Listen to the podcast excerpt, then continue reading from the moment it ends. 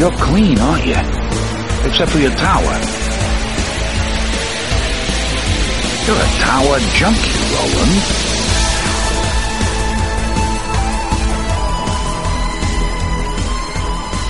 Hello and welcome to Tower Junkies, presented by ObsessiveViewer.com. Tower Junkies is a podcast celebrating the work of Stephen King with a special focus on his magnum opus, the Dark Tower series. We discuss the themes, characters, and mythology of the series in Palaver episodes, and review the books and comic series in Khef episodes.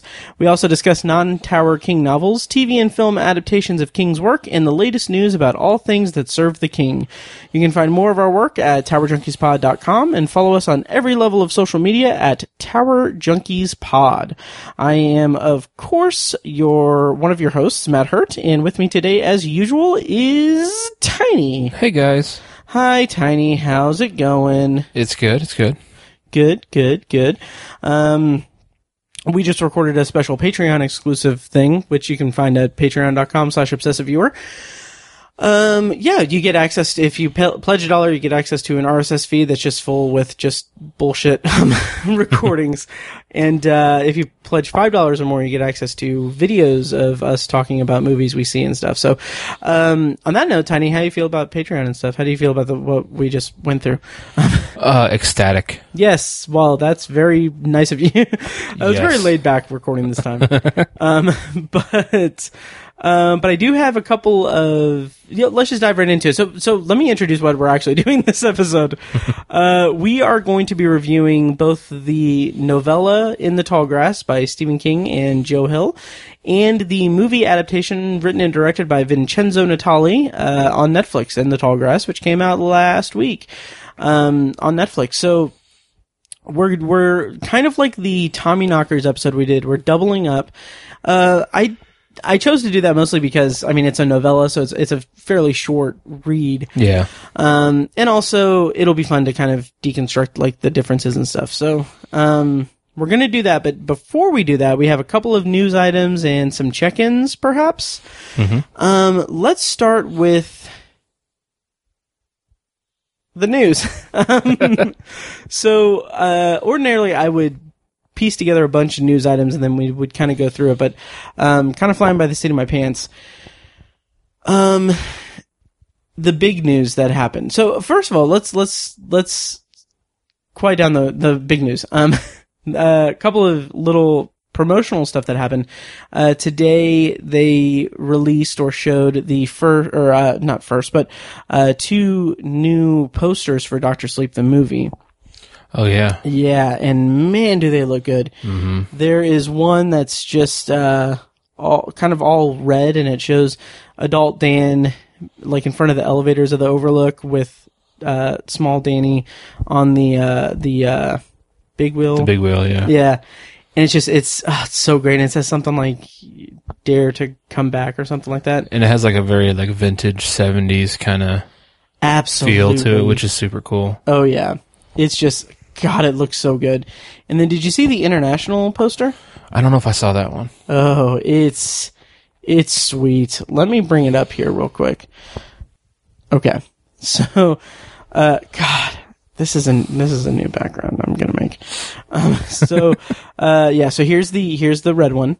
Oh, that's cool. It looks so cool. Um, and I love how prominent it is that says Stephen King's Doctor Sleep. I love that. Mhm, Yeah. And then the international one is so, so cool. Oh, It's yellow. It's got Dan through the, uh, the doorway, uh, that Jack, uh, busted down with the axe. Um, just so, so good. And the tagline is dare to go back. Um, but I think I'm going to make the red one my, uh, uh, phone background. Um, Cool. yeah, yeah. And speaking of phone backgrounds, the do you do you want to know what it's replacing on my phone background? Sure. Um, it is replacing the cover art for the new Stephen King book that's coming out in May. uh, if it bleeds. Oh yeah. Um, so did you? I, I sent this to you. Did you read up on it or look through it or anything? I did. I saw like the little uh, summary slash excerpt of Oh, like, yeah. what it's about. Yeah. Mm-hmm. So Yep. It is, well, it is a collection of four novellas. Um, there are four stories on it. I can't remember the titles. We'll find out closer to May, or it- it's the information's out there. But Yeah. one of them is the titular "It If It Bleeds," which is a Holly Gibney story Right. which um I'm I'm I'm really excited that this is going to be a collection. Um because we made a uh we commented on it when the news kind of first broke back in like May hiccups.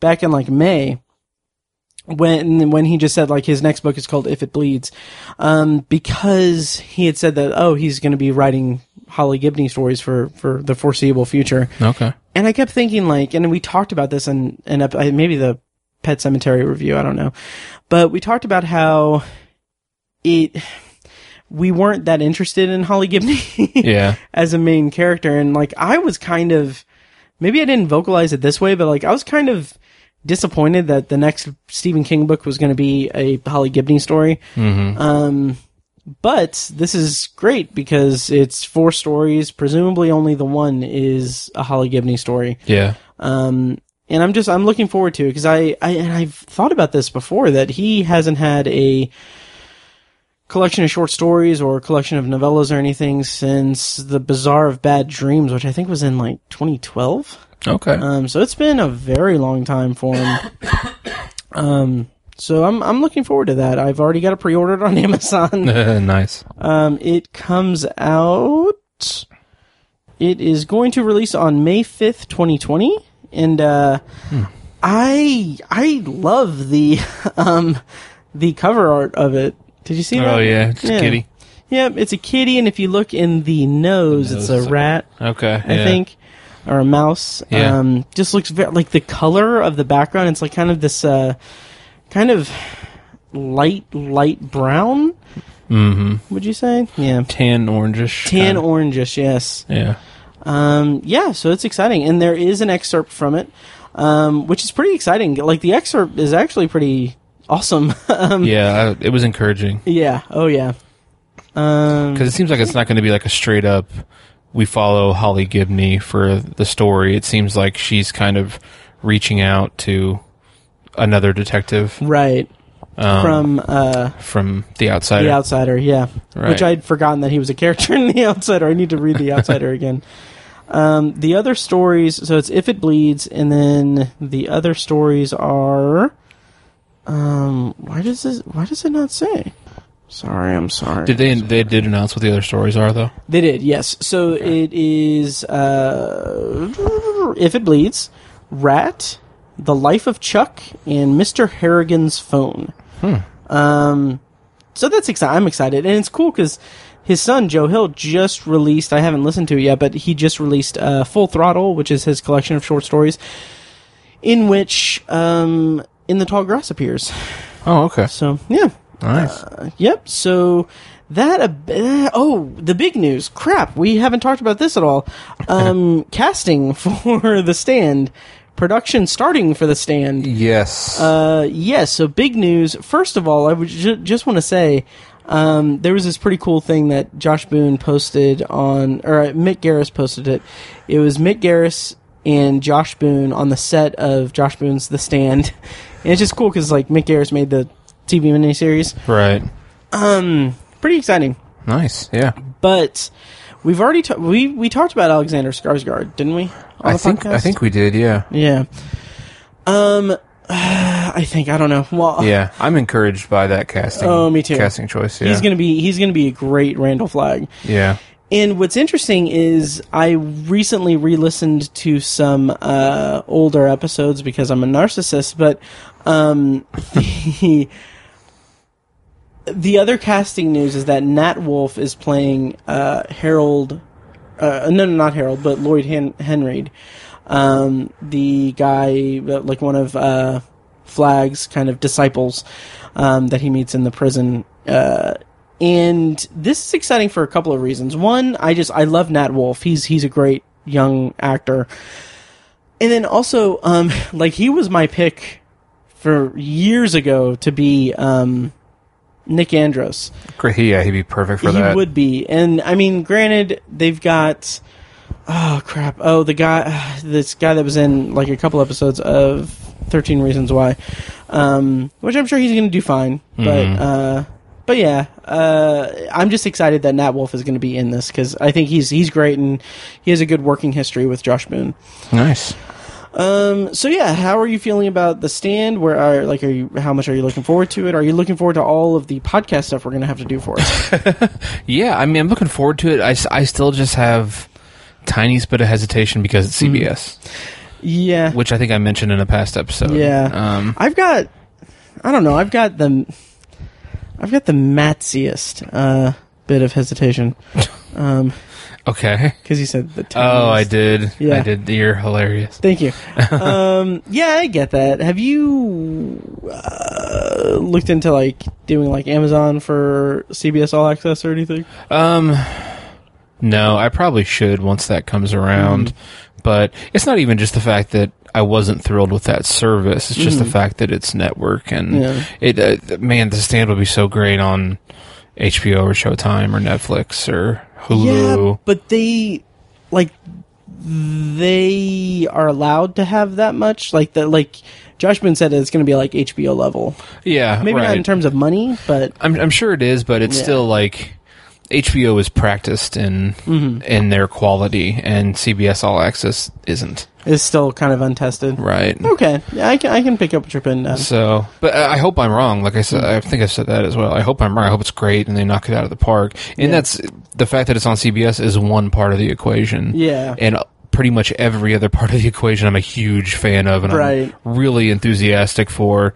Um, if it were like if it were on Netflix or HBO, I'd be looking shit up on it every day and like super excited. Nice. Um, cause yeah, uh, yeah, all the casting and the creative side Mm-hmm. are just almost perfect. Yep. Really. Totally. So Um, kind of on a similar note, um, the other, this is di- let's should we should we go ahead and do Stephen King check-ins? okay, yeah, Okay, I've I've got a few, um, but brief ones. Um, kind of leapfrogging off of our just our conversation just now about the stand. Um, Creepshow. mm-hmm. It is has been revived by uh, Shudder, and it is currently in the midst of its uh, first season on Shudder. Um, produced, executive produced, show ran, all that by uh, Greg Nicotero, and it is adapting one story from it's it's six episodes. Each episode has two stories to it. Of those twelve total stories, one I believe is a Joe Hill story, and another is a Stephen King story. Now, the Stephen King story was the first episode, the first story in the first episode of the series, and that's the only one that I've watched so far. Um, it is adapted from his um, night shift short story, Gray Matter. And um, I'll go ahead and go into my check-in. I have it on Shudder. I, I've subscribed to Shudder through Amazon Prime. Um, this first segment is so good. Like it's it's so like it's it's exactly what I wanted out of it. Um, very just there's it's gross, but it's also just that like tension building. Tobin is it Tobin Bell? Isn't it? Um, Oh, Jigsaw? Yeah okay, and uh, it's just it's so good. And there are a few like re- really cool uh, stephen king easter eggs. Nice. um, like the first the like the one that i'll let kind of slip here is uh, the story is about these these guys like a sheriff and and uh, kind of a drinking buddy and whatever during a winter no i think i'm maybe confusing it with something else but uh, during like a storm who uh, they're in a convenience store that's owned by the guy, I think. But anyway, uh, this kid comes in, says like, "I'm here to pick up a beer, uh, pick up a c- case of beer for my dad," and it's basically we learn that something is off with the dad, and the the sheriff and the and the guy go to investigate. I'll leave it at that.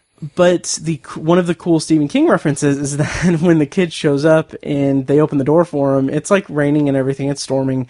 Um, like they open the door and he's just wearing like a yellow rain slicker, like rain, rain hat, just like Georgie. yeah, It's just uh, like the little touches like that were just were just really good. Nice. Um, but yeah, and I, I really liked that segment. It was one of my because I recently read Night Shift, and it was one of kind of the middle of the road short stories for me of that collection. Mm-hmm. But it was it was really good in its adaptation. So Sweet. yeah. So are you going to watch Creepshow at all? I know you talked about privately to me about Mm-hmm. uh, joining Shudder possibly. Well, is it is it are they releasing another a new episode every week basically? Yeah, Okay. yeah. I think the final episode's going to be like Okay. Halloween.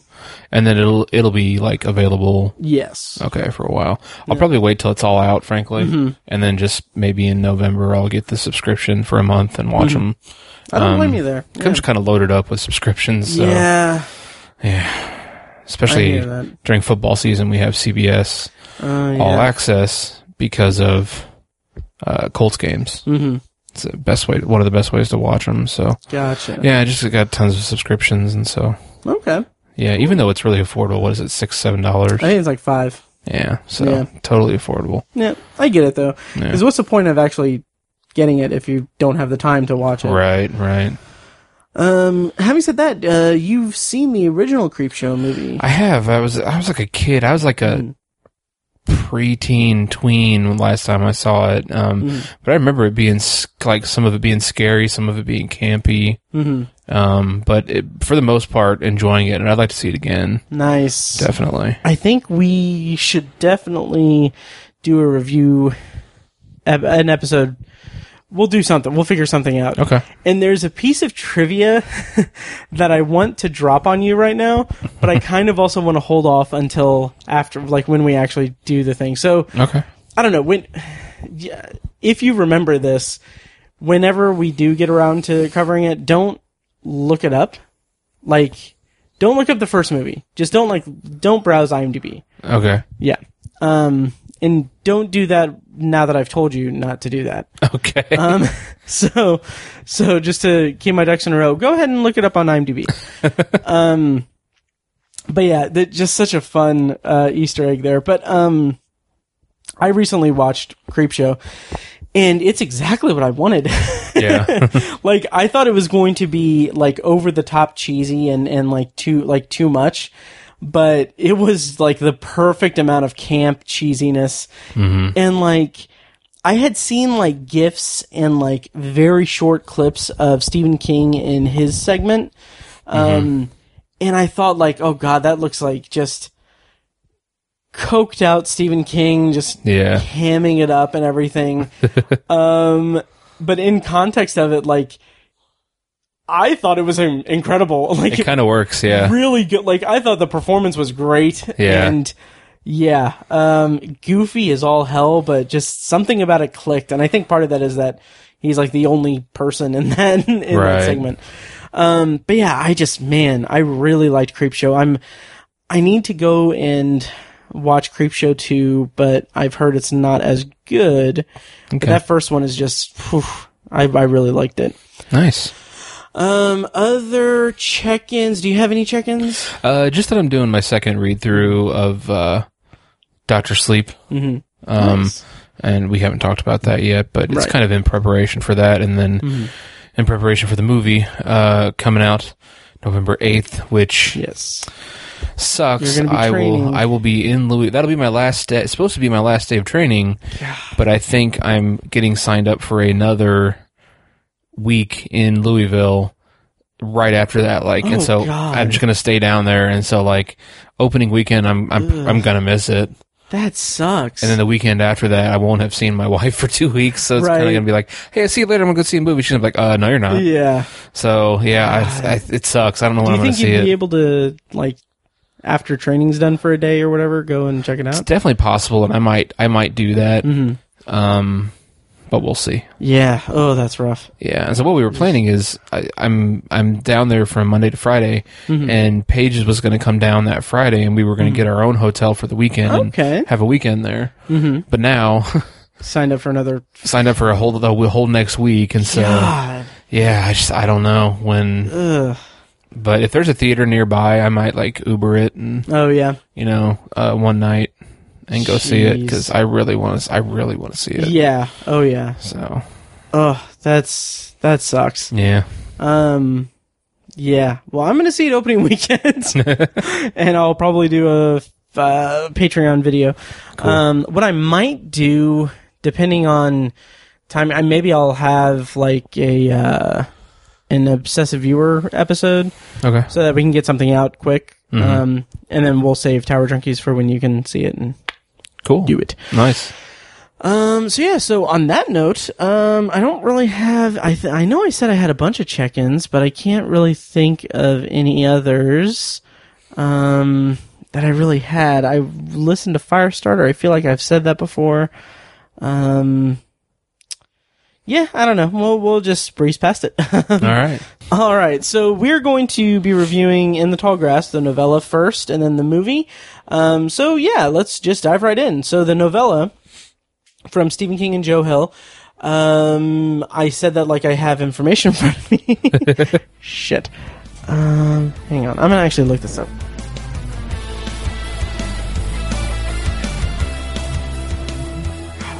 I get so annoyed whenever. I mean, granted, this is I don't know. It's commonplace on the internet, but like whenever anything in pop culture happens, um, like if there's anything released in pop culture, there's always like entertainment blogs and stuff um, saying like, "Oh, the ending of this explained," and Oh yeah. I don't know. Clickbait. Yeah, and it's like it's like oh the ending of In the Tall Grass explained Hmm. or whatever. It's like Did that need explaining? yeah, Like, yeah, like eh. I keep thinking like every time I see that it sounds and this is maybe me projecting onto it, but it just sounds like so condescending. Yeah. like, hey, you're too stupid to actually pay attention when you consume media. Let me explain it for you, you fucking idiot. wow. Um. Anyway, I just saw a like the autocomplete for Google was in the tall grass explained. Oh god, that's what prompted that. So um. suck. Yep. I might keep that in. Oh, fucking god. Huh. I might keep that in. I don't know. Um, but anyway. In the Tall Grass is a horror novella written by Stephen King and his son Joe Hill.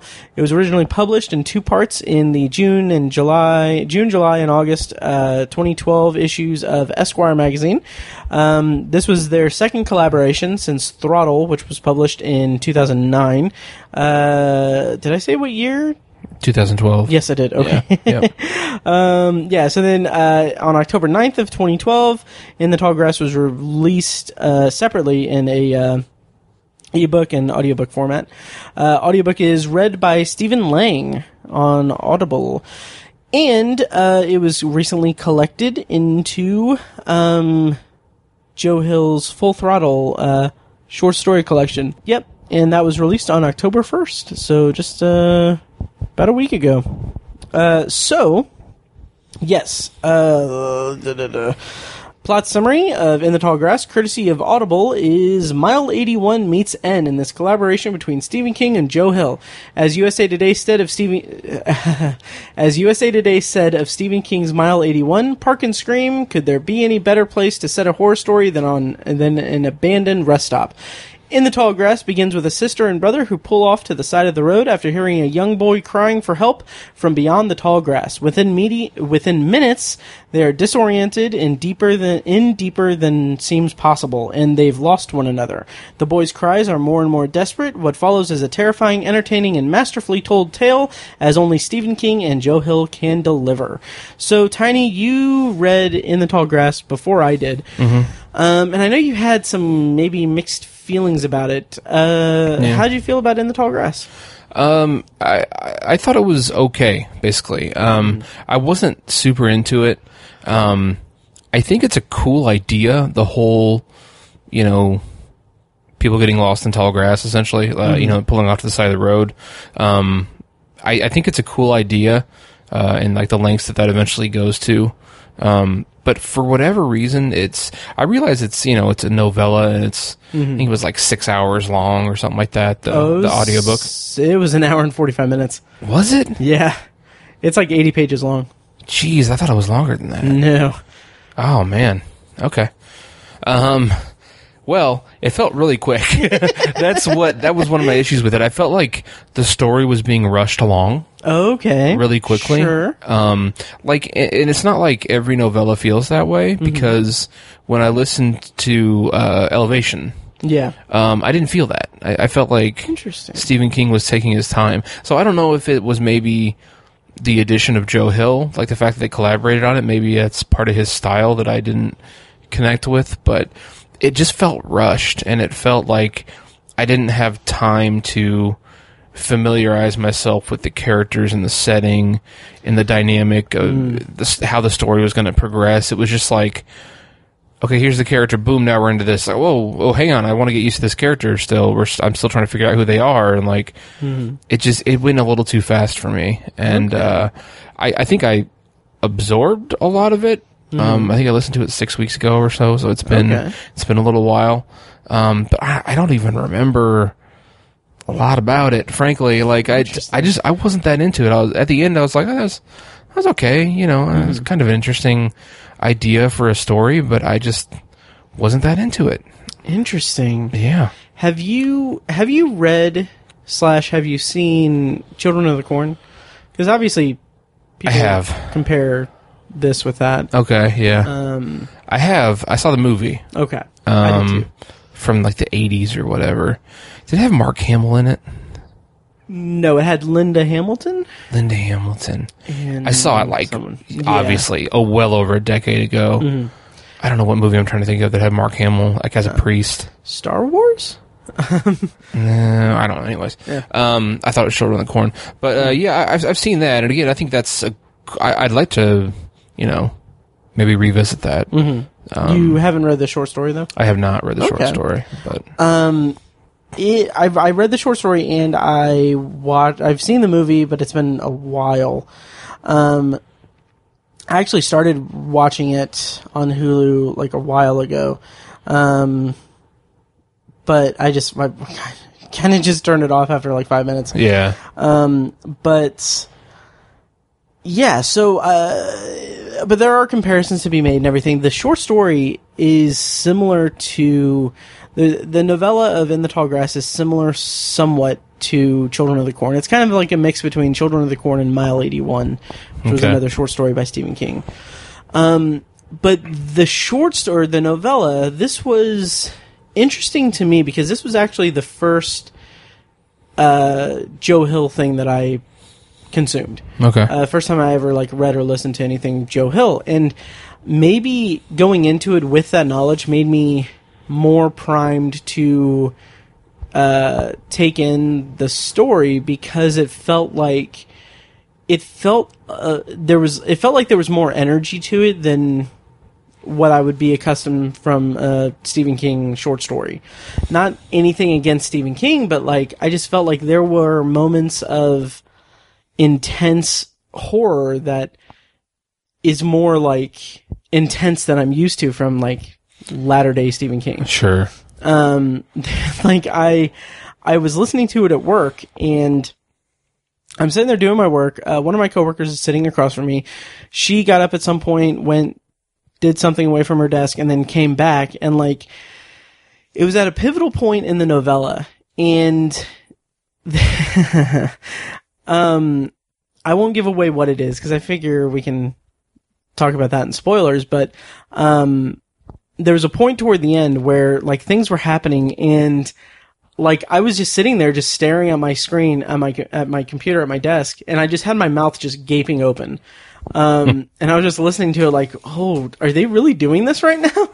and then my coworker passed by and I was like it was one of those things where I was so wrapped up in it that I didn't even care if I looked deranged or like freaked out or looked like weird in any way yeah, like like my coworker passing by me did not factor into like did not phase me at all. Yeah. but I just had this dumb look on my face as I'm just staring at the computer screen, uh, listening to the story. wow, Um, so on that front, I was really engaged by it. Uh, by the uh, the story element of it, um, it did take a little bit of time to kind of get going for me. Um, I had to kind of start over because I got distracted. Um, but once I kind of got my bearings on it, I was really invested in it. And once, um, uh, what I'll say is the concept, like them being lost in the tall grass, in the way that it disorients them is so so fascinating to me and I it's something that I was looking forward to in the movie and spoiler alert it didn't disappoint me in the movie. Sweet. So yeah, so I really liked this novella and um I forgot to mention this in the check-ins but uh it inspired me to start listening to more Joe Hill stuff. So I listened to 20th Century Ghosts which was his debut short story collection. Um and kind of the same thing. I was kind of riding the high from um in the tall grass. And like it felt like there were moments or like there were certain aspects of certain stories in that collection that just really really worked for me. And just it felt like a young writer um even though he was 33 when he when it, that book was published i believe. Um but a young writer kind of not not prove not trying to prove himself but he it was like clear he had something to say. Yeah. and like it was a, just a fresh new voice um, for it. But then, and I also listened to 20th Century Ghosts, which I thought was pretty okay.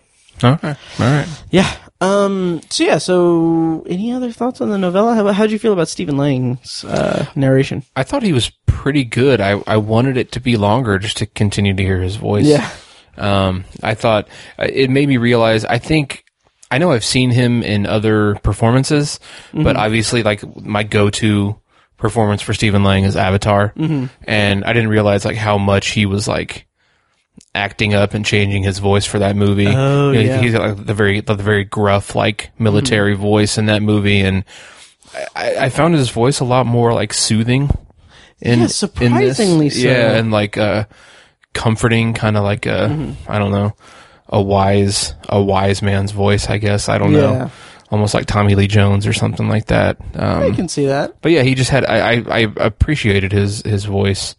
Um, but I, I really should have listened to it again before this recording because I I did not retain enough of the the novella the novella. Um, yeah, I didn't. Well, to be fair, the there really isn't a lot to Yeah, to uh, retain from it. But did you uh, kind of sidetrack? Did you see the movie Don't Breathe?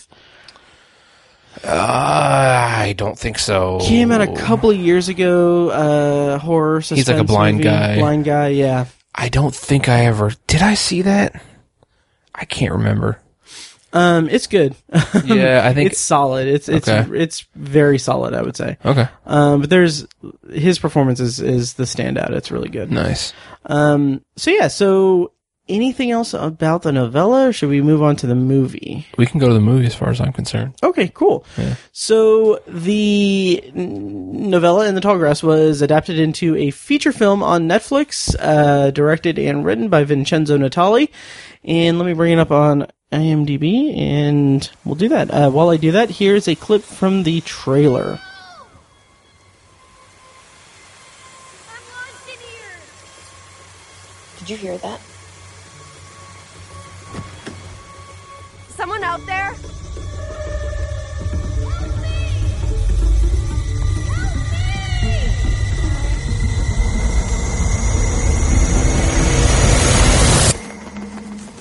Okay, so uh, in the Tall Grass stars Laysla de Oliveira as Becky, uh, Avery Whitted as Cal, Patrick Wilson as Ross Humboldt, uh, Will Buie Jr. as Tobin, and there are some other people as well. Um, so, Yeah. as I said, written and directed by Vincenzo Natali. This is a guy who I was very interested in seeing him tackle a Stephen King um, adaptation. Um, he uh, really, I've only really seen his work. Um, I think he did one episode of season one of Westworld, but he also did some episodes of Hannibal, six episodes in total, uh, which just had a very distinct visual uh, flair to it. Cool. Um, but he also did Splice, um, Cypher in 2002, uh, the movie Cube from 1997, Ah, um, which I've heard really great things about. that is a good movie. Yep. Uh, and then, uh, yeah, one episode of Lost in Space on Netflix. So, um, keeping it in the Netflix family. Sweet. So, yeah, plot summary, courtesy of IMDb, is after hearing a young boy's cry for help, a sister and brother venture into a vast field of tall grass in Kansas, but soon discover there may be no way out and that something evil lurks within. Uh, so tiny. How did you feel about uh, In the Tall Grass, the movie, in non spoilers? Uh, I liked it better. I retained a lot more from the movie than I did Yeah. the book. Um, I, I think the standout for me was Vincenzo Natali as a director. um, visually, it was very effective. I feel like the set, the set of the of the grass, and the way that the uh, all the details and the minutia of that the, the field of grass uh, was just really encapsulating and, and like the, the color palette just worked. You know, it wasn't just a sea of green. Like there was a lot of texture to the the visuals of that being lost because that's ninety percent of the movie. Yeah. You know, it's And gotta it's gotta work. right? And that opening shot that's just a, a sky, like a overhead shot of the Yeah. just slowly zooming in as the music builds. That was like very, very good, like tone establishment. Definitely, I loved that. Um, Yeah. But the the word that just kept popping into my head as I saw the the grass was just the word texture. Mm. Like I feel like I could feel what that grass feels Yeah. like. You know what I'm saying? And it just he just captured that really well, like showing their feet sinking into the soft ground and Mm-hmm. Stuff like that, and um, f- focusing in on the wind and like the sound of the blades of grass rubbing together. It just had he just hit all the hit all the texture notes, Yeah. I think, and it just like I could I could feel it as well as hear it and see it and stuff like that. It just he just he just kind of nailed that him and his team, um, and it all looked really good. Uh, it wasn't just the grass, but like the uh, like the rock that's in the that's featured or the stone or whatever you want to call it that's, that's featured um, had a lot of good detail to it, and it was you know it was uh, a pretty unique feature of the movie, I think. Um, but but again, the the issue cropped up that it's super quick and like you just jump right into it, and it's like you don't. up. Yeah, that was unintentional. Nice. unintentional pun. But uh, yeah, like I, it, you're just right there, and boom, you're you're right in the thick of it, and it's Mm-hmm. like there's there's just not enough time to get invested in the characters, um, and so it's it's harder to care. Um, but I think the characters ha- actually had a little bit more depth in the movie than Mm-hmm. than in the than in the book for me. Um, again, it's hard to remember the book, but uh, or the novella, but y Hmm. you know, I I think it's cool. Like I uh, I'd be fine recommending it to to anybody to watch. Mm-hmm. Um, yeah, I liked it. Patrick Wilson uh, is just so he's just so Patrick Wilson. Oh yeah. Like I don't. He's sometimes like he's fine. Like I've never been like, man, I can't wait to see Patrick Wilson in this movie. Mhm. Um, I don't like him typically, or I think maybe I like him a little bit better when he's playing a bad guy. Mhm. Um, the only time I've really loved Patrick Wilson is Hard Candy. Oh yeah. I think he was great in that movie, but like Watchmen and uh, uh, that weird movie with uh, Jackie Earle Haley. I don't remember what that was called, where Jackie Earle Haley got nominated for an Oscar. oh, That was a weird movie. Um, was it Little i- Children? yes. Okay. I think oh that's yeah, it. because Patrick Wilson was in that. 'cause Patrick Wilson's I in thought that. that. was weird that he was in that and Hard Candy. Yeah, Um, definitely. So yeah, I just, I feel like he's just. I don't know. I, he's fine. interesting. He's just fine. I don't I don't love him or hate him. Hmm. I don't get excited for him or loathe that he's in a movie. Like it's just Mm-hmm. he's just very vanilla to me. That's really interesting because I'm a reasonably big fan of his. Really? Um, yeah. Oh, he was also in Bone Tomahawk. Was he? Yeah. He was he? Damn. well, Yeah. because I know that Matt Fox is in that movie too. Yes. and I feel like they're like They're brothers. interchangeable. Yeah. Um, no, he was the he was the guy like the husband. Yeah. He was the one that was not like equipped for Yeah. the trip or whatever. now I remember him. he had yeah, some kind okay. of like leg injury too. That's right. Um, but yeah, I, I, I, something about him. I think he has a certain charisma to him that I just I like seeing him in things. Really? Okay. Um, of course, he's in the Conjuring movies, which I've seen like two of them. yeah, that's the other. I'm not. I'm not big on The Conjuring. Yeah. Um, yeah. Oh yeah, he was also in a movie. Um, I oh I think I wrote a review of this back in like 2014. um, like a direct to uh digital uh movie called Stretch. where he. Pl- I'm just going to go ahead and read the plot summary. A hard luck limo driver struggles to go straight and pay off a debt to his bookie. He takes on a job with a crazed passenger whose sought after ledger implicates some seriously seriously dangerous criminals. um, it's actually a lot of fun, and there's a ton of people in this movie that's really good. So I recommend checking out uh, Stretch. It's directed by Joe Carnahan, who did Narc Okay. and Smoking Aces.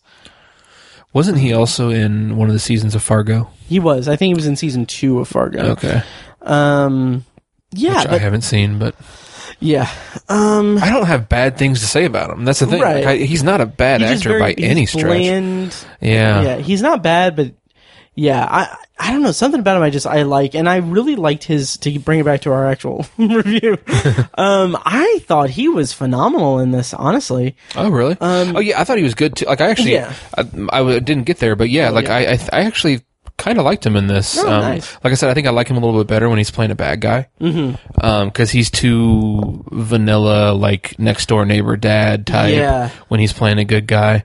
Um, but like in this, it worked. Uh, and I think he was, he was like pretty imposing. Mm-hmm. I, I actually, yeah, I, I appreciated his performance in this. Yeah, I really liked his from from the jump, like his first scene where he meets Becky in the tall grass, um, and he like has this kind of exasperated, like breathy, kind of like out of breath, kind of t- like energy to him, mm-hmm. and he's like telling her like, "Yeah, I can get you out of here. We just need, and we can find Cal and everything." It's like he's very assertive, but there's this kind of hint of just something like an instability within him that hmm. it's it's played really well and it kind of makes for a compelling introduction to his character because you don't know what the fuck's going on. Yeah. Um, but yeah, I thought he did a uh, did a really good job. I would say he was probably the standout actor. Definitely for me. Yeah. Yeah. I also forgot that he could sing. Oh yeah. because I think one of his early famous roles was uh, Phantom of the Opera That's right. with uh, Gerard Butler and Emmy Rossum. Yep. He was the. I'm not super familiar with Phantom of the Opera, but he was the like good guy. Okay. Yeah, I don't know, um, but he was like he has a really great singing voice, Nice. um, which he used in this movie. Um, yeah, he was. I, th- I thought he did a pretty good job. Yeah. Uh, were you able to discern any, and maybe this is something for later in the episode, but were you able to discern any of the changes from the book?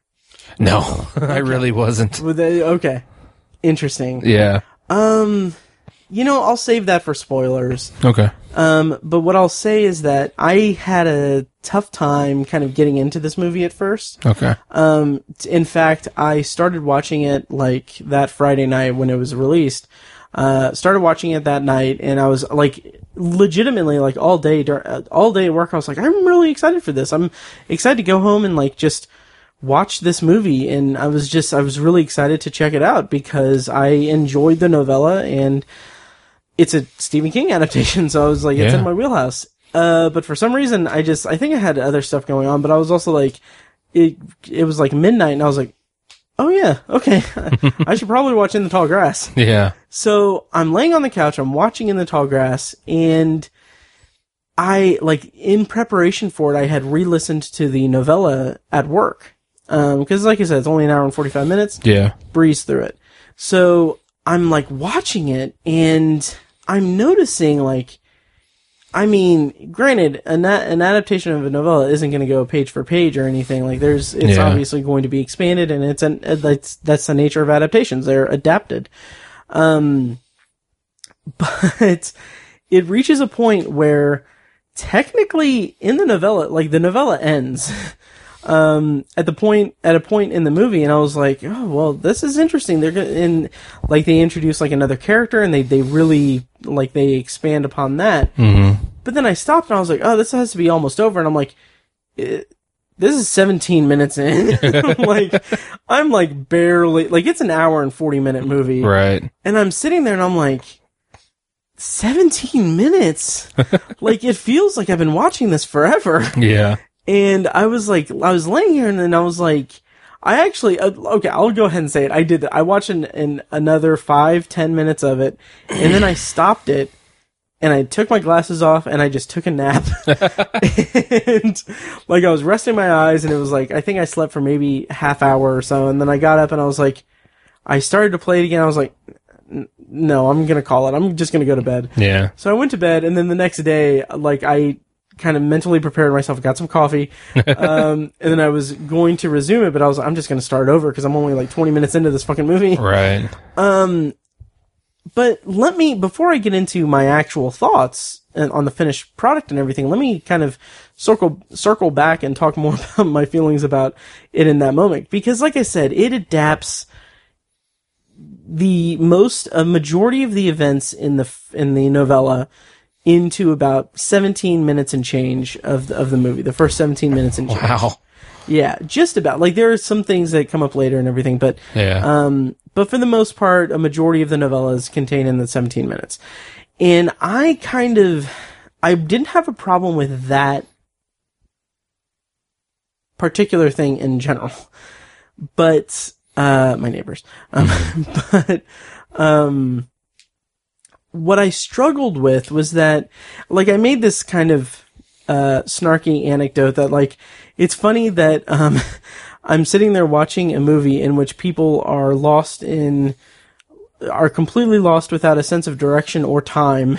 and I literally felt like I just watched two hours of a movie that's, I spent 17 minutes with. um, like it just, it felt like long. And Yeah. when I say that, it's not like, it's not like they did the story justice in those 17 minutes because, like you said, I didn't really get a grip on who Cal and Becky were mm-hmm. in that opening scene. I think that that's one of the big failings of the movie in the end is that I, like, there are somewhat throwaway lines about how, like, okay, well, well let's go back and, and, uh, you know, maybe mom and dad are right. And like that, that just establishes that they're not a couple, that they're brother and sister. And it's Yeah. like, there's not really that much information. Like, I, I don't, I feel like there could have been so much more. Like they could have even, what, I would have been okay with even a, uh, just an exposition dump of dialogue between the two as they drove Yeah. up.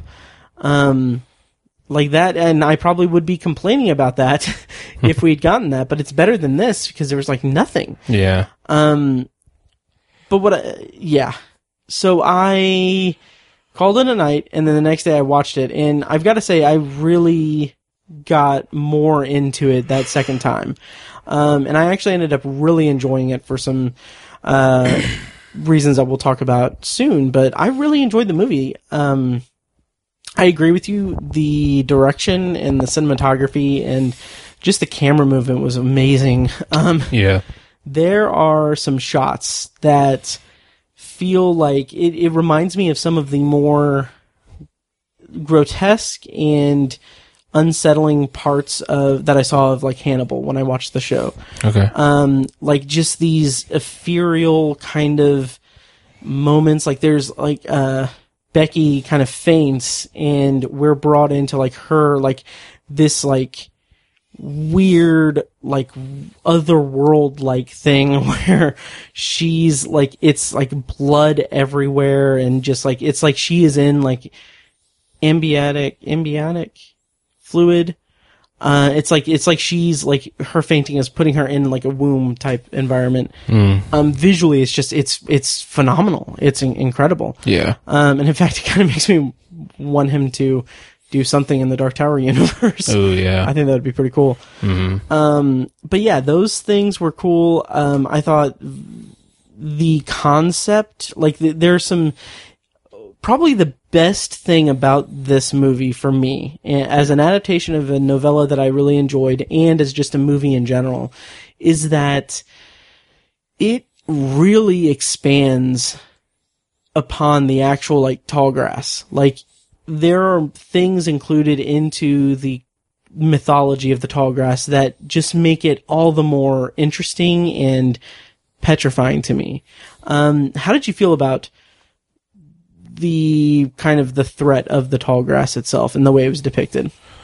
it was pretty scary and, and like i said i think it translated better in the movie because you know there's this sense of, of desperation because there's no food there's no water mm-hmm. and you don't even know how long you've been in there Yeah. and so it's it's just 100% disorienting and it just feels like there's no solution and it's it's like it's like you're completely isolated it's almost like being on a being on a desert island where you can just walk and not see the same thing twice or something. Like it's it's this giant open field but it's like you're completely isolated. Mm. and that was that that's difficult to achieve.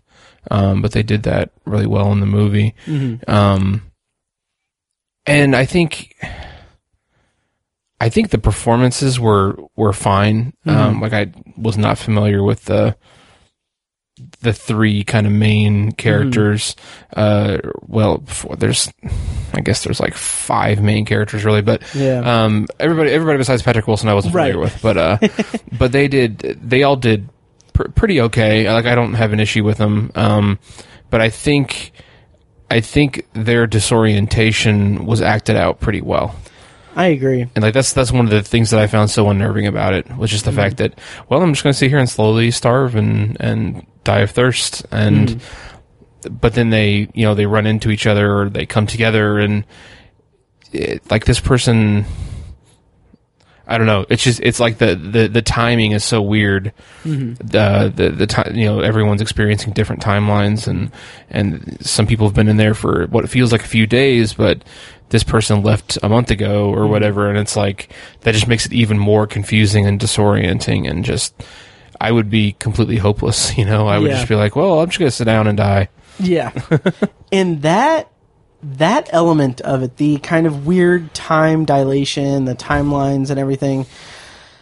That and I'm so glad you made the comparison of being on a deserted island because Yeah. I got such a like late season Lost vibe oh yeah. um, definitely. off of this and I was all about that. Yeah. Um, the idea like there are some ideas that are presented in this and that are achieved visually that i just thought was really a, a very smart decision. Like Mm-hmm. the idea of them being like them entering into uh the into the tall grass is kind of like entering into this weird like outside of time realm that right. is like like characters are like saying like oh wait you don't remember me because you know you like the way that the timelines kind of fold onto each other like characters go into the tall grass because characters that they haven't met yet and haven't entered into the tall grass have lured them into the tall grass. Right. It's so trippy and well executed in my opinion. But f- you can follow it. You fo- you're able Yeah. to follow it somehow. Oh yeah, oh yeah. Yeah. And I, I thought that that was such a because it's not that's not in the novella, right. And I thought that was such a clever idea and and so interesting. yeah. And you get into, um, you get into weird time time lapses. It's it's almost like a time travel movie without yeah. without actual like being like a time travel device. Right. But you get into like things where like okay well you know i saw this thing that hasn't happened yet because this person hasn't become a deranged psychopath yet. Um and it's just it's so fun and just really really intense for me. I, I really enjoyed that aspect of it. Um and slash but um, the introduction of uh, I mean, he's introduced like 20, 20 minutes into the movie, so uh, it's okay. the introduction of Travis as a character. yeah Um, he's not present in the novella. Um, right And I kind of, I had a weird, like, struggle with that. Cause, like, he's the boyfriend of, of Becky, and he is basically going after them to find them because they've been lost. And then he gets into the, uh, gets into the, into the grass, and then hilarity ensues yeah but I had some issues with it at first because I was like, dude, like the the hour and 45 minutes I spend with the audiobook of the novella is quick and brisk and entertaining for me. And I was like, dude, you really need to expand it by having this character that's not in the novella, like have him have a whole arc when you haven't even really properly established the brother and sister dynamic um, at this point. I just felt like it was just it was a little too much for me. yeah Um, but when I restarted it the next day and I was watching it, I was kind of I kind of divorced myself from the novella, and I kind of really uh, thought his arc was it was interesting, um, to to say the least. I agree. Yeah. Yeah, he really brought it around. Mm-hmm. Um, and he uh, he reminded me so much of like a poor man Sebastian Stan, Oh yeah. Oh wow. like r- like really a lot. That is wow. I did not make that connection, but Yeah. I totally like absolutely. Like I'm not even looking at like his picture or anything. um, it's Yeah. just it's like like I just memory. It's like that kind of blew my mind. Mm-hmm. Um, yeah, and I thought like he he has the three of them, the brother and sister and him. They have a very interesting and unique arc. The three of them, and I liked the drama that came about from that, and I really liked how much it pushed it. Um, kind of in the in the second half of the of the movie, like there are some things that in the in the novella are kind of not unsaid but aren't touched on but like the movie kind of really go like pushes it in regards to this kind of protective kind of relationship that Cal has with his sister and like they kind of push it a little bit and I was I was kind of all for it cuz it's it's kind of like it's just a it's a unique piece of character development and drama that comes out of that I agree. um yeah uh so we should probably dive into spoilers yeah. um, so before we do that, overall thoughts. I saw on Letterbox that you rated this. Do you want to share what you rated it? Or I don't even remember. I did two and a half, I think. two and a half? Yep. Yeah. Two and a half stars. Yeah. Um, is it gonna make your top ten? No. yeah. Um, probably won't make mine.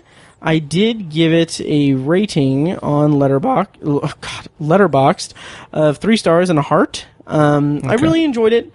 Um, there were some things that didn't work, which I'll talk about in spoilers uh, in more depth. But overall, I, I actually thought it was a very solid Stephen King adaptation. Sweet. Okay, we're going to go into spoilers now. So here's another clip from the trailer, um, or maybe some music. I don't know. But uh, here that is. And then when we get back, we're going to go into spoilers for In the Tall Grass. My boy, he's lost in here too. This is nuts! It's only a field. What's happening? He went the other way! I'm never gonna find her. You can find things, but it's easier once they're dead. So tiny. Yeesh. I want to start off by talking about the bowling alley. Um, when they get to the roof, as as they're being chased by Ross, um, they get to the roof. Like that's the one moment where I was like, they ran out of money because it looked bad. Like it looked like. Uh, Like I was watching it, like the green screen effect and everything of it. Yeah. Like I was, uh, like I was, and maybe because it was a roof and everything, I just kept thinking of the room. um, like it wasn't that bad, but Yeah. like the movie The Room, the Tommy Wiseau movie. Yeah. But like it wasn't much better.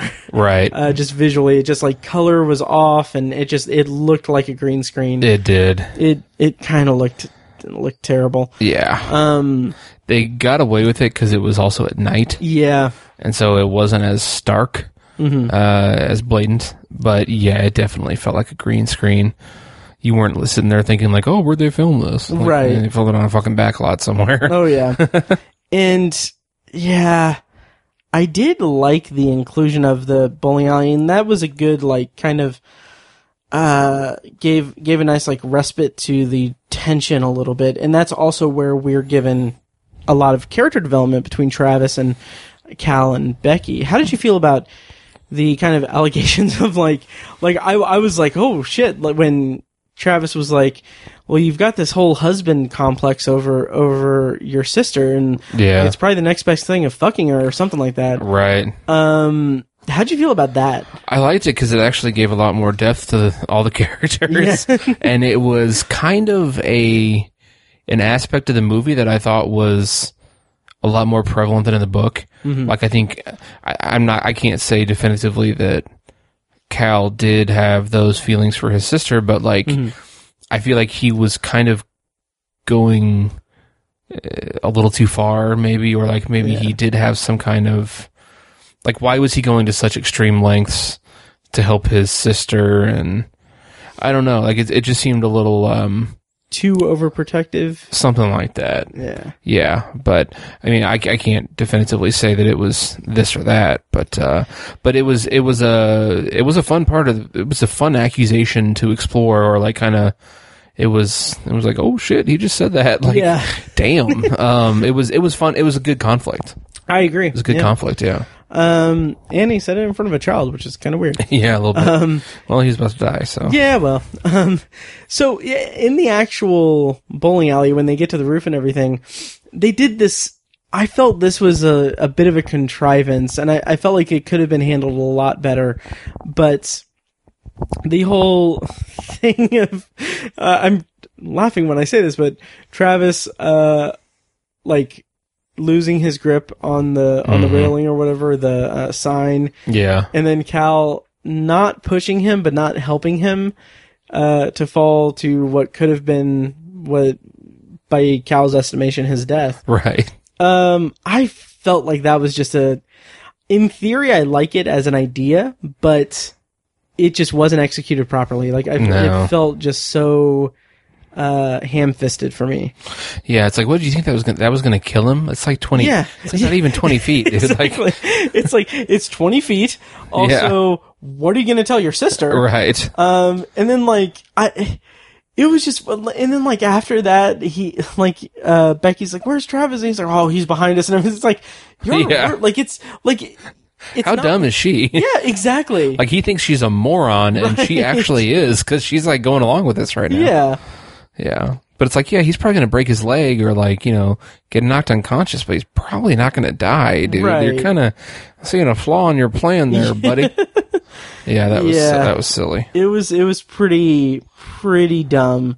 Um, and I did I, I did like how uh there was a bit of hope with that uh when when the dog when they see the Yeah. dog and everything. Right.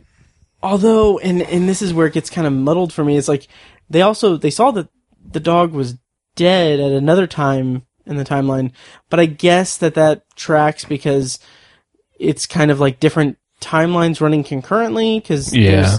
this is where it got kind of confusing in the end because mm-hmm. the kid tobin is talking about how like oh my dad's just going to kill us over and over and over again and it's like I feel like it visually didn't communicate that. It didn't communicate that they're in a time loop. Yeah. For me, it just felt like they were just experiencing times at uh, time in a different like Right. perspective Everybody dies once, but Yeah. you're experiencing different parts of your Yeah. the end of your life at different moment. Yeah.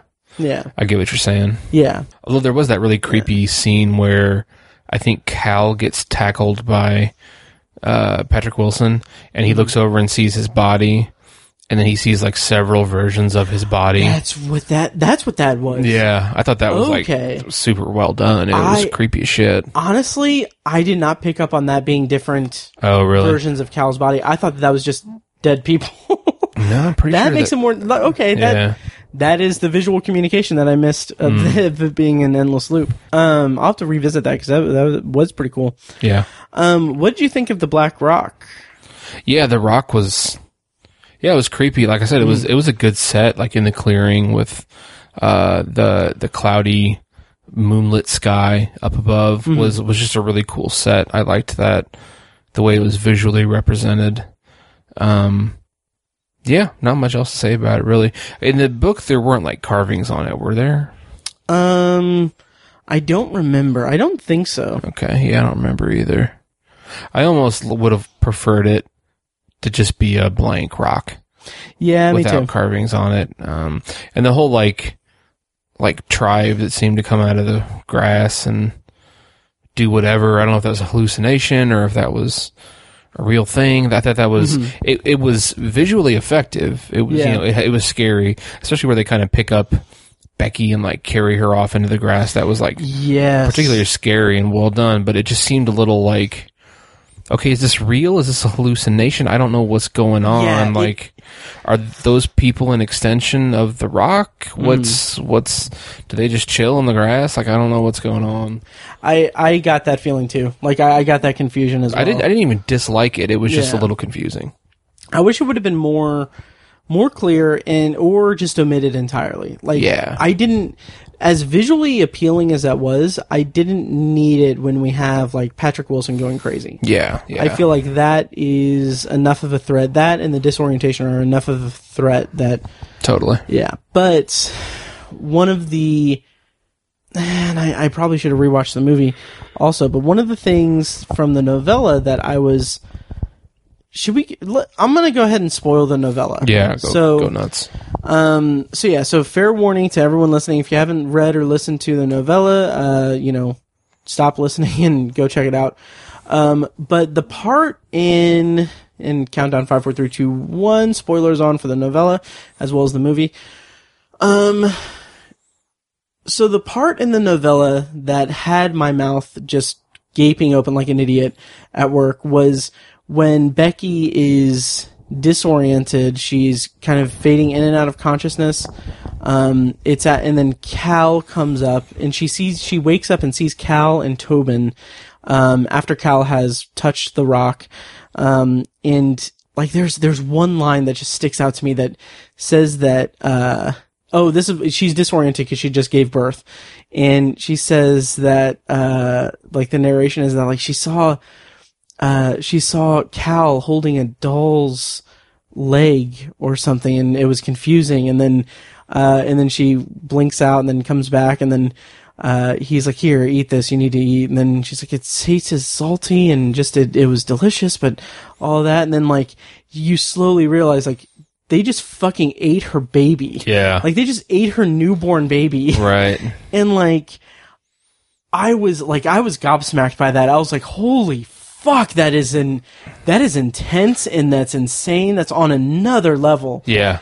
And I feel like the novella kind of maybe doesn't walk it back, but it it leaves on a bit of ambiguity that it's like it's confusing. Yeah. Um it's like like she is realizing that that's possible, but she's also disoriented. So, um, and like Cal says, like, no, we didn't eat the baby. We ate grass and everything. right. Um, but my head canon is that they ate the fucking baby. yeah, definitely. Um, and so they do something like that in the movie. Mm-hmm. It's just as disorienting and everything, but the actual ending of the movie felt too safe, um, too happy. Like Yeah. I would have rather have had the bleak ass ending of the of the novella rather than this kind of happy like oh I'm going to sacrifice myself for the grass so that uh my my child and uh the and my girlfriend and her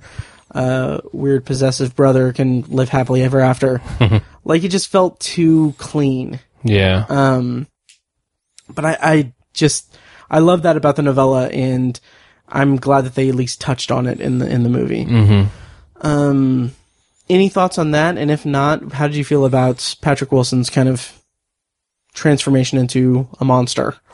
Um, not really any feelings on that, but yeah, but Okay. like Patrick Wilson, that that was kind of the beauty of his performance was the transition. He Mm-hmm. seems very, you know, kind of normal, run of the mill, kind of straight, straight guy. You know, just just every man kind of guy. And then it's it's kind of slowly peeled back how crazy he is. Then he goes full. He goes full ham on the on the craziness. Um, Right. But th- he he did a good job in this movie, and and that was one of the better parts of it. Kind of that slow burn where he transitioned into just being full full zealot for the for the rock or whatever. That was well done, and I Yeah. yeah, I mean he I think like you said he was the standout. Um, I thought the Travis guy was a little uh, a little hammy. Um, Yeah, yeah, he was a little bit. uh Yeah, of the rest of the cast, I think Becky was the best. I forget her name. I think so too. Yeah, her name's It's a really hard to pronounce. complicated name. Yeah, Don't make me. she was fine. I don't have I didn't have anything against her, but Mm-hmm. everyone else was just a little a little hammy. Yeah, uh, de Oliveira. Okay.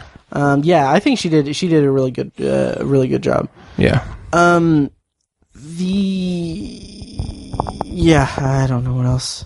Yeah, Yeah. have we talked it out? Do we have anything? I yeah. I mean, I think I'm I'm pretty much much done with it for my, Okay. myself. um, is it something that you foresee ever like revisiting? Probably not. Yeah. Probably not. Okay. Um, in regards to recent Stephen King Netflix stuff. Um, how does this compare to you with, say, 1922 or Gerald's Game? Uh, of the three, this is in third place. Oh, interesting. Um, okay. I think uh, Gerald's Game is probably the better, the best of the 3 Mm-hmm. Followed, I, I liked 1922 a little better than you did. I think. Yeah. I, I think because I ha- I don't remember hardly anything Really? about it. Yeah. Um, and I just, I just, quote unquote, upgraded my Full Dark No Stars, uh, collection. Uh, because I, I had the hardback for the longest time, but I kind of want a more uniform collection, so I got the paperback. I'm just going to give the hardback to my mom. Gotcha. Um, unless you want to. Do you want to take a book from my mom? I'm good. No, you Okay, can- cool. Let Sandy have it. Yeah. Um, but yeah, so uh, I, I'll read it eventually. But um, yeah, uh, I don't know where I was going with that. I don't remember anything about anything per se about the about the movie. So that's third for me. But I would say that Gerald's Game is probably better than this. Uh, but a respectable number two for In the Tall Grass of those three. Gotcha. I, I loved uh, Natali. I think he was Mm-hmm.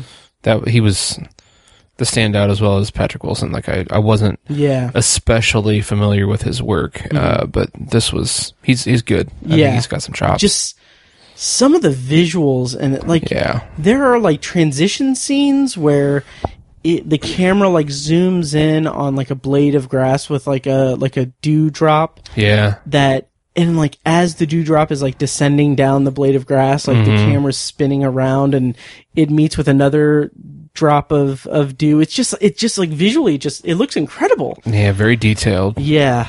Um, and also just the way that the visually is communicated, the disorientation of the of the field of the grass, like things like.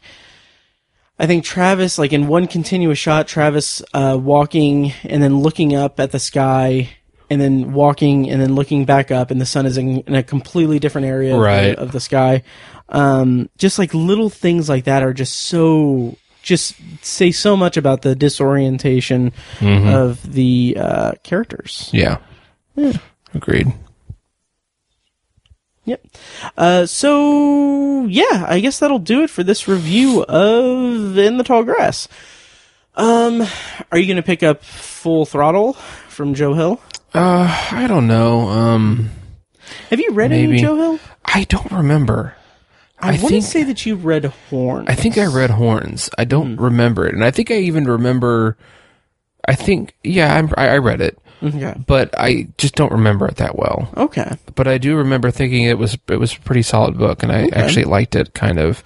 Um, and then there was the Daniel Radcliffe movie Yeah. that was a little goofy. Hmm. Um, but yeah, I, I you know I, I don't know I I'm hesitant to get into the work of another author. I guess Yeah. I don't know why. That's I'll not really it. fair. But Um, what's that? I'll assign it to you. Okay. um no i and like i just i was hesitant to get into his stuff because like i always had this idea in my head that like okay i'll read all of stephen king's stuff when Yeah. i have no other stephen king stuff to read i'll go on to joe hill Mm-hmm. um kind of blew my wad on that but um but i will say as i said before 20th century ghost has a lot of good stuff in it. It's a very eclectic mix of short stories Okay. um ranging from scare like outright scary um like like kind of a um uh what's the word I'm looking for? Like a very um uh intense scary. There's body horror scary.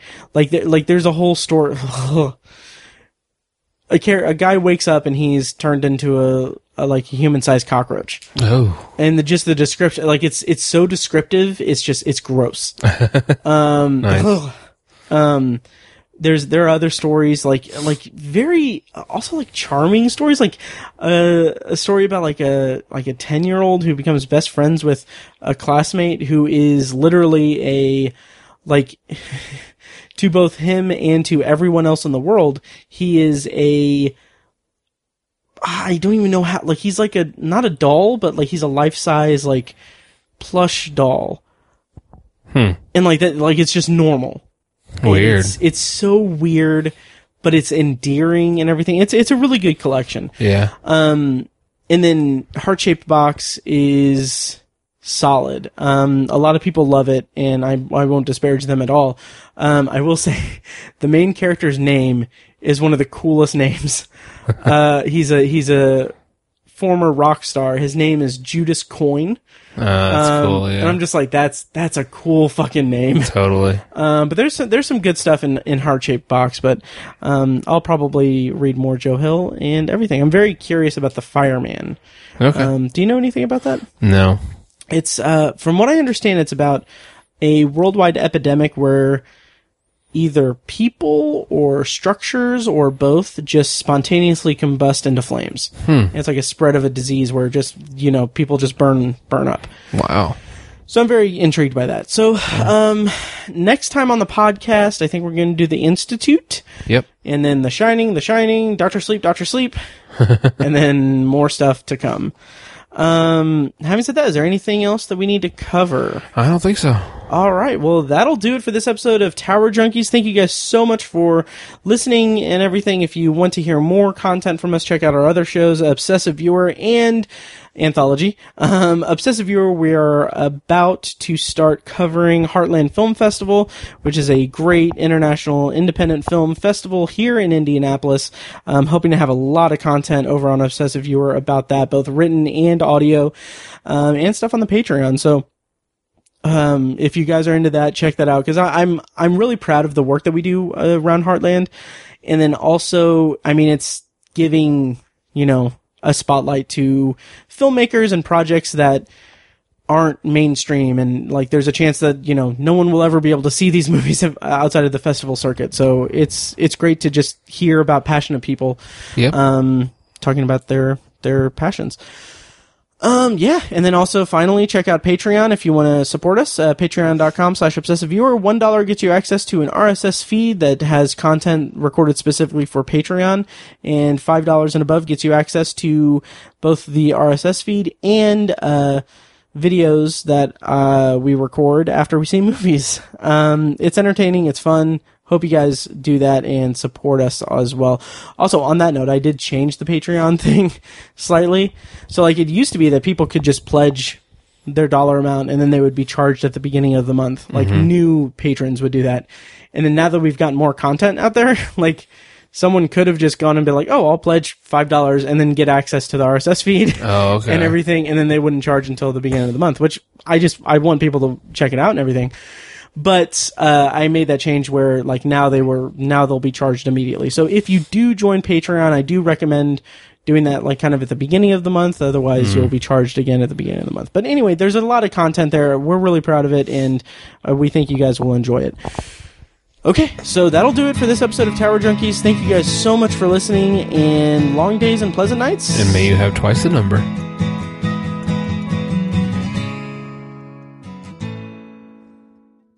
And now, here's a short clip from our Patreon exclusive RSS feed. To hear the full clip and more exclusive Patreon content, go to patreon.com slash obsessiveviewer and become a patron at the minimum rate of $1 per month.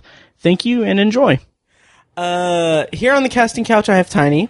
Casting Um, couch. so, uh, Tiny, yeah. Uh, so, uh, so you've got a 40 weekend coming up. Yeah, I'm Um, 32 years old. Nice. Wait, what? Because casting couch. Oh, yes. 32. Yes. Uh, are you sure you didn't just turn 18? I, say, I should say I'm like 21, even though, or 18, even though I'm 32. um, Porn. Tower Junkies is edited and produced by Matt Hurt and presented by ObsessiveViewer.com. For a full archive of our episodes, go to TowerJunkiesPod.com slash archive. You can also like our Facebook page at Facebook.com slash TowerJunkiesPod and follow us on Twitter at TowerJunkiesPod. If you enjoy the show, please take a couple minutes to leave us a rating and a quick review on Apple Podcasts. This is the easiest way to support what we do, and all it costs is just a little bit of your time. If you'd like to donate to the podcast, you can make a PayPal donation at towerjunkiespod.com slash donate or support us on Patreon for recurring donations and access to commentary tracks and B-roll audio recorded exclusively for patrons at patreon.com slash obsessiveviewer. Every donation goes toward paying the fees to keep the podcast running and is greatly appreciated. For official Obsessive Viewer merch, including shirts, mugs, phone cases, and more, visit our TeePublic store. You can find a link to the store in the show notes of this episode and at obsessiveviewer.com slash donate. Or you can simply search for Obsessive Viewer at teepublic.com. For information about our annual live event showcasing short horror films from local filmmakers, check out shocktoberinirvington.com. And for an archive of all our events, as well as news about potential future events, head over to obsessiveviewer.com slash live. For more podcast content, you can find our flagship movie and TV review and discussion show, The Obsessive Viewer Podcast, at obsessiveviewer.com and on Twitter at obsessiveviewer. You can also find Anthology, Matt's solo podcast covering the Twilight Zone, and other classic and contemporary science fiction anthology TV shows at anthologypod.com and OV Anthology Pod on Twitter. And finally, check out The Secular Perspective, Tiny's side project podcast, which tackles current events and life's big questions from the perspective of secular hosts Chad and Amanda at thesecularperspective.com. Music for the podcast is provided with permission from Fingers T on YouTube.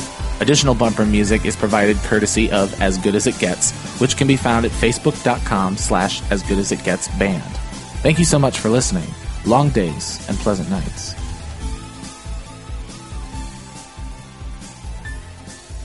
Kitty!